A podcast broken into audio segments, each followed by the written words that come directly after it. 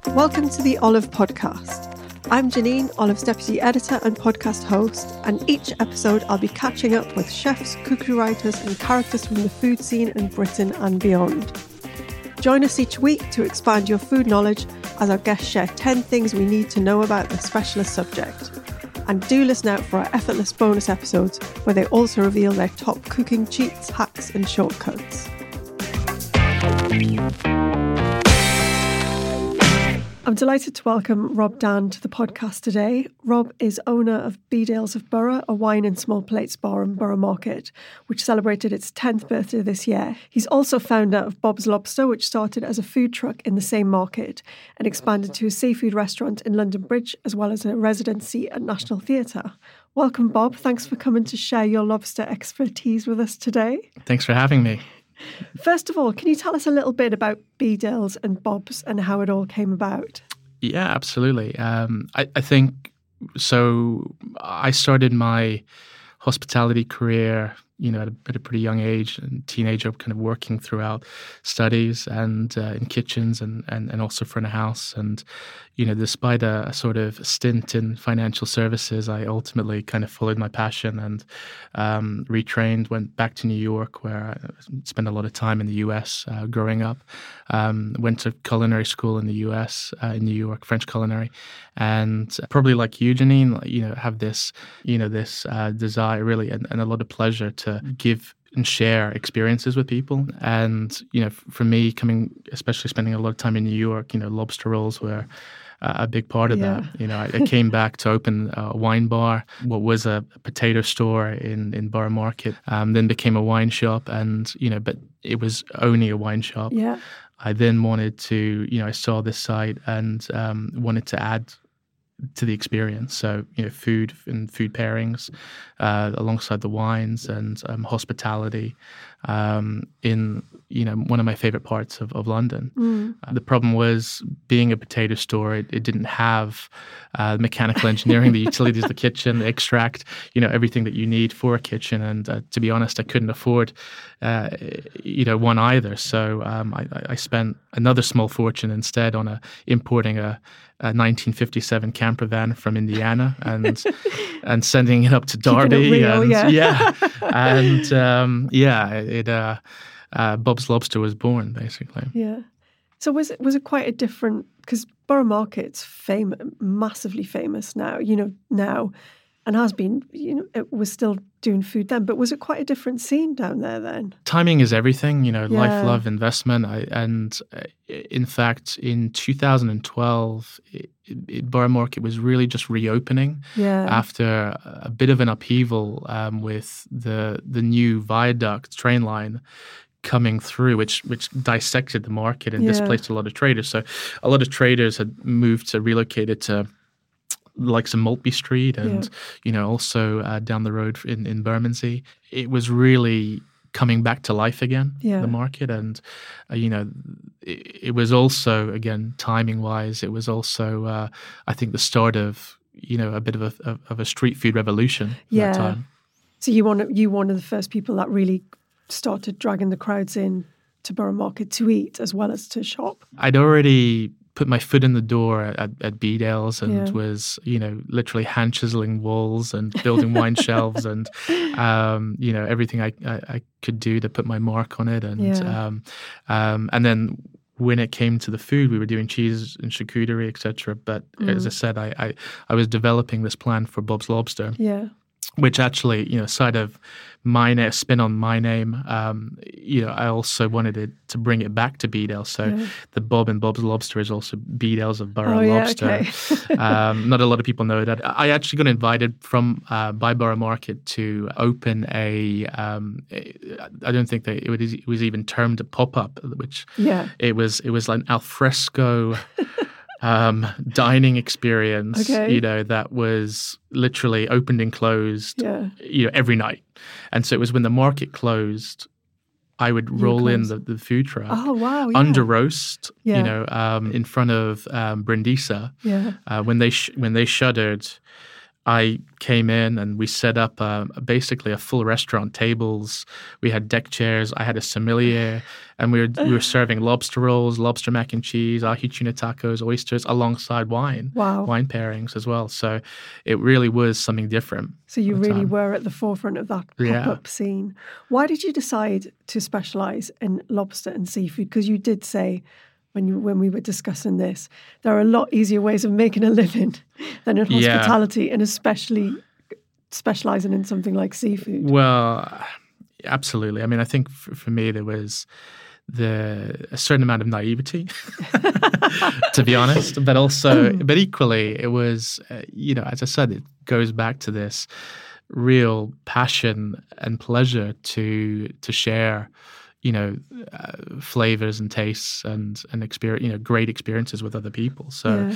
you know i um I, I think people forget that the uk is you know ultimately an is an island or Yeah. a group of islands and um you know the the sheer abundance of seafood Yeah. you know in this in this country is Which which we ignore. which completely it's outstanding. It, it's incredible. I mean, uh, to the extent that you know we are an, we are a net importer of cod, you know, and something crazy like twenty five thousand tons of cod comes from Iceland, another twenty five thousand from Mm. China, twenty thousand from Norway, you know, but yet we export. You know, lobster, crab, and, and other you know species um, and and nobody really you know eats it here. Yeah. You know, it's um, and now I understand that it's a little bit harder to. Uh, It's a bit more fiddly, I Yeah. guess, to eat, but it, it, it made no sense to me, Yeah. and um, especially su- such an, a beautiful ingredient Yeah. um, as as lobster. Um, and uh, at the time, seafood, especially lobster, was almost reserved for white linen tablecloths and Yeah, formal dining. Yeah. A- and you know where I'd come from in Florida and California, New York, and you know my parents are South American. If you're by the coast, then you know s- some of my favorite places in the world, Yeah. You know, serve lobster crab in a really playful, really accessible way, Yeah. and that resonated with me, and I wanted to share that experience with with London. Yeah. Um, so it became this project of how to make it more and more fun, Yeah. basically. And you know, I couldn't think of anything more fun but than doing serving lobster on the streets, on the Yeah. you know curbside, out of this, you know, retrofitted '57 split screen camper van, painted lobster reds, basically. So So is the seafood you're serving in the main from the British Isles? in the season, yes. in the so season, yeah. Because I know um, sometimes it can get a bit tricky to get a hold of. Yeah, it's not. So, I mean, the UK again, uh, it's hugely you know has uh, an abundant supply of of, of lobster. Um, well, south coast, um, Yeah. uh, especially, um, and the the season here, the native season is is really kind of defined between you know um, April May till September October Mm. and it's not that it's not available the rest of the year it's that normally the way that you catch lobster is with lobster pots Yeah.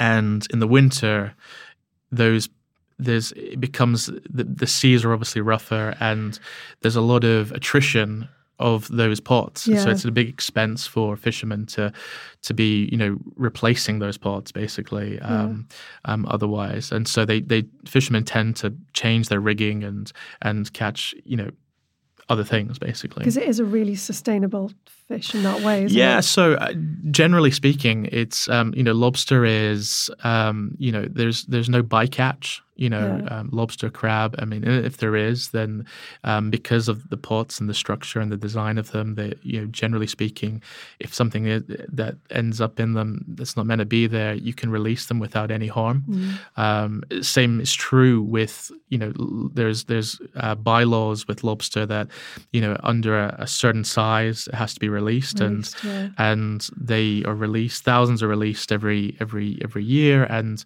again they they there's no harm in, Mm. in, in releasing them. Um, they continue to, to live and grow, um, and it doesn't you know, uh, compared to dredging or, you know, uh, raking the ocean floor, I mean, the lobster pots, you know, don't harm the, Yeah. you know, the, the sort of the environment. The the only, I, I was reading recently that the, the only sort of exception and and sort of new guideline is actually up north in Scotland, where there's a lot of whale populations, is that the lines ultimately that that are attached to those lobster pots Right. can have have tangled um, Yeah. some some whales, etc. But and so they they've said they've reclassified or you know uh, uh, trying to pe- you know ask people to to catch other things there basically. But Yeah. South Coast and elsewhere in the UK, absolutely fine.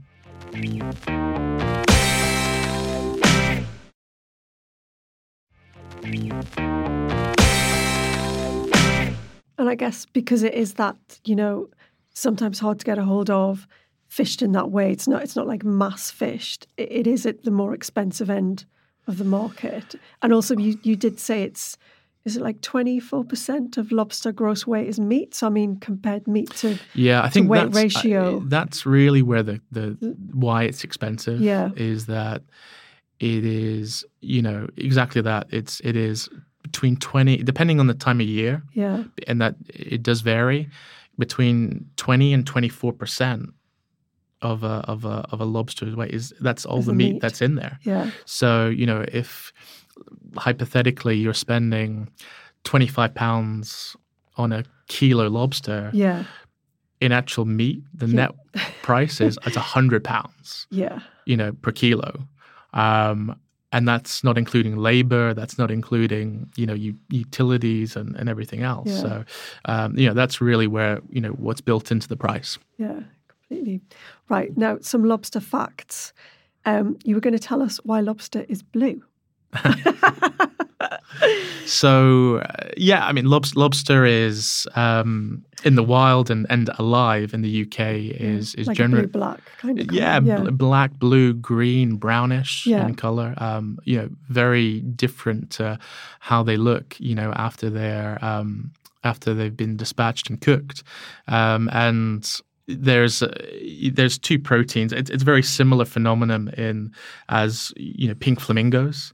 Um, Yeah, it is. Okay. it, insofar as it's it's partly their diet Oh. and it's partly nature and, and camouflage. Not so much pink flamingos, but as far as, as camouflage, but but as far as you know, pink flamingos are pink because of the the shrimp that the they shrimp eat. they eat, right? Yeah. And and lobster, you know, there's there's a certain protein, um, you know, in their diet that Yeah. you know when they're alive, it it um it it, it gives them this pig, pigmentation, and it's only when actually they they they die and they're cooked, the heat, the extreme heat, um, it results in them turning that that vivid orange red color that they're so famous for.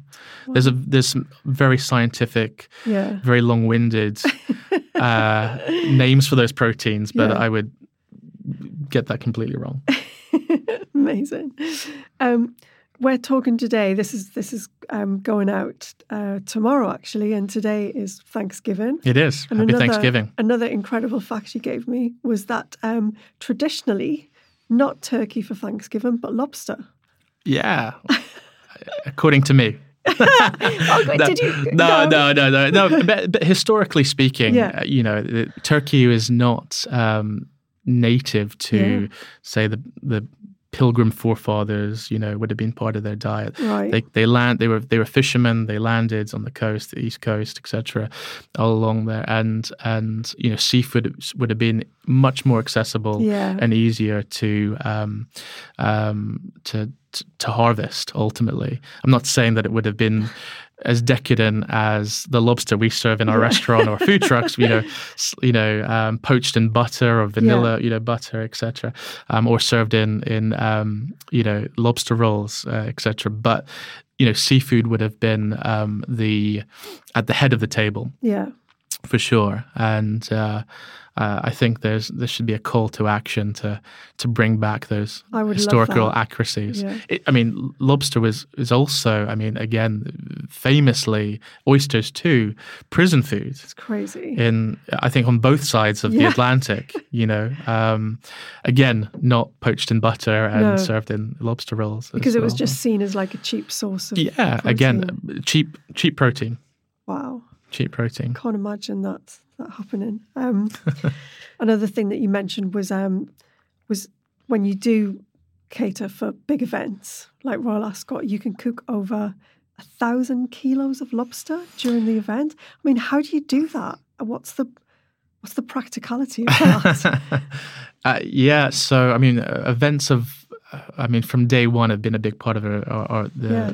the the business and um, fashion shows and festivals and and yeah, I mean, in fact, the the lobster roll was actually the first ever handheld offering at at the royal enclosure in Ascot, etc. So yeah, it's, so you it's, have fed, you know, yeah, well, uh, royalty actually royalty. for sure, yeah, yeah actually, and sure, very very yeah. recently, yeah. Um, uh, the Duchess of Cambridge, in fact, at, at uh, another event. But we, we, yeah, I mean, the universally loved, um, but we get through. I mean, I don't, I, I really don't know how many lobster rolls, hundreds of you know, lobster, thousands of lobster rolls that we, we've served over the years. But yes, indeed, at Royal Ascot, I think our record, all-time record in, in five days, that is Royal Ascot, is about 1.2 tons of lobster. Wow. And uh, yeah, it's an operation. I mean, it's uh, a military operation of, you know, every day cooking, yeah. breaking down because you know almost all of that is for lobster rolls yeah. and so it is you know it has to be cooked and it, every everything needs to be broken down yeah. to, to the to the meat why do you think the lobster rolls are so popular you know as a is it because of the whole handheld thing and it's easy to eat and yeah. you've taken all the pain away because i personally love to get a whole lobster and crackers and just yeah. go at it. And... Yeah, look, I, I, do too. I don't mind getting messy, etc. Um, I I think I think probably you know generally it's going back to where we started. I think that's what probably puts a lot of people off. Yeah. You know, and so making it fun, accessible, is also you know yeah. consideration of how how you eat it. I mean, and I'm a massive fan in your previous guest and podcast of Max Max Sandwich. Yeah, yeah, yeah. You know, shop and and you know his his adoration for for anything between two you know two slices of bread. bread. Yeah, absolutely. And uh, you know, and a lobster roll is, is exactly that. There's very few ingredients in yeah. it, and but the brioche, I have to say, is is so complimentary. And and I I would say actually that is my favorite way of eating lobster. So how do you t- talk us through what you do to to make a lobster roll, just for people who maybe haven't had one? Yeah, absolutely. So it, I mean, it isn't uh, a guarded secret. I mean, our the the ingredients are a, a, custom brioche roll that, yeah. that we make, um, or that it's our recipe. It's um, and it is uh, we use a rapeseed mayonnaise. Um, we have our sort of in-house version of Old Bay, and Old Bay is a very famous oh, like seasoning. Yeah, yeah, American seasoning. Um, again, great for seafood, great for you know seafood boils. Um, um, also can be used in chicken and, and, and other things as well. Um, it's a it's a big you know um, it's a popular ingredient. So in the got US. like paprika and celery salt, celery and, and, yeah, and it's like really absolute, umami kind of savory yeah, flavors. big time, big Lovely. time, exactly. And um, and then you know fresh herbs, lemon juice, and um, clarified butter. Yeah, you know so. Um, um, that's that's it. That's it. I mean, that's it.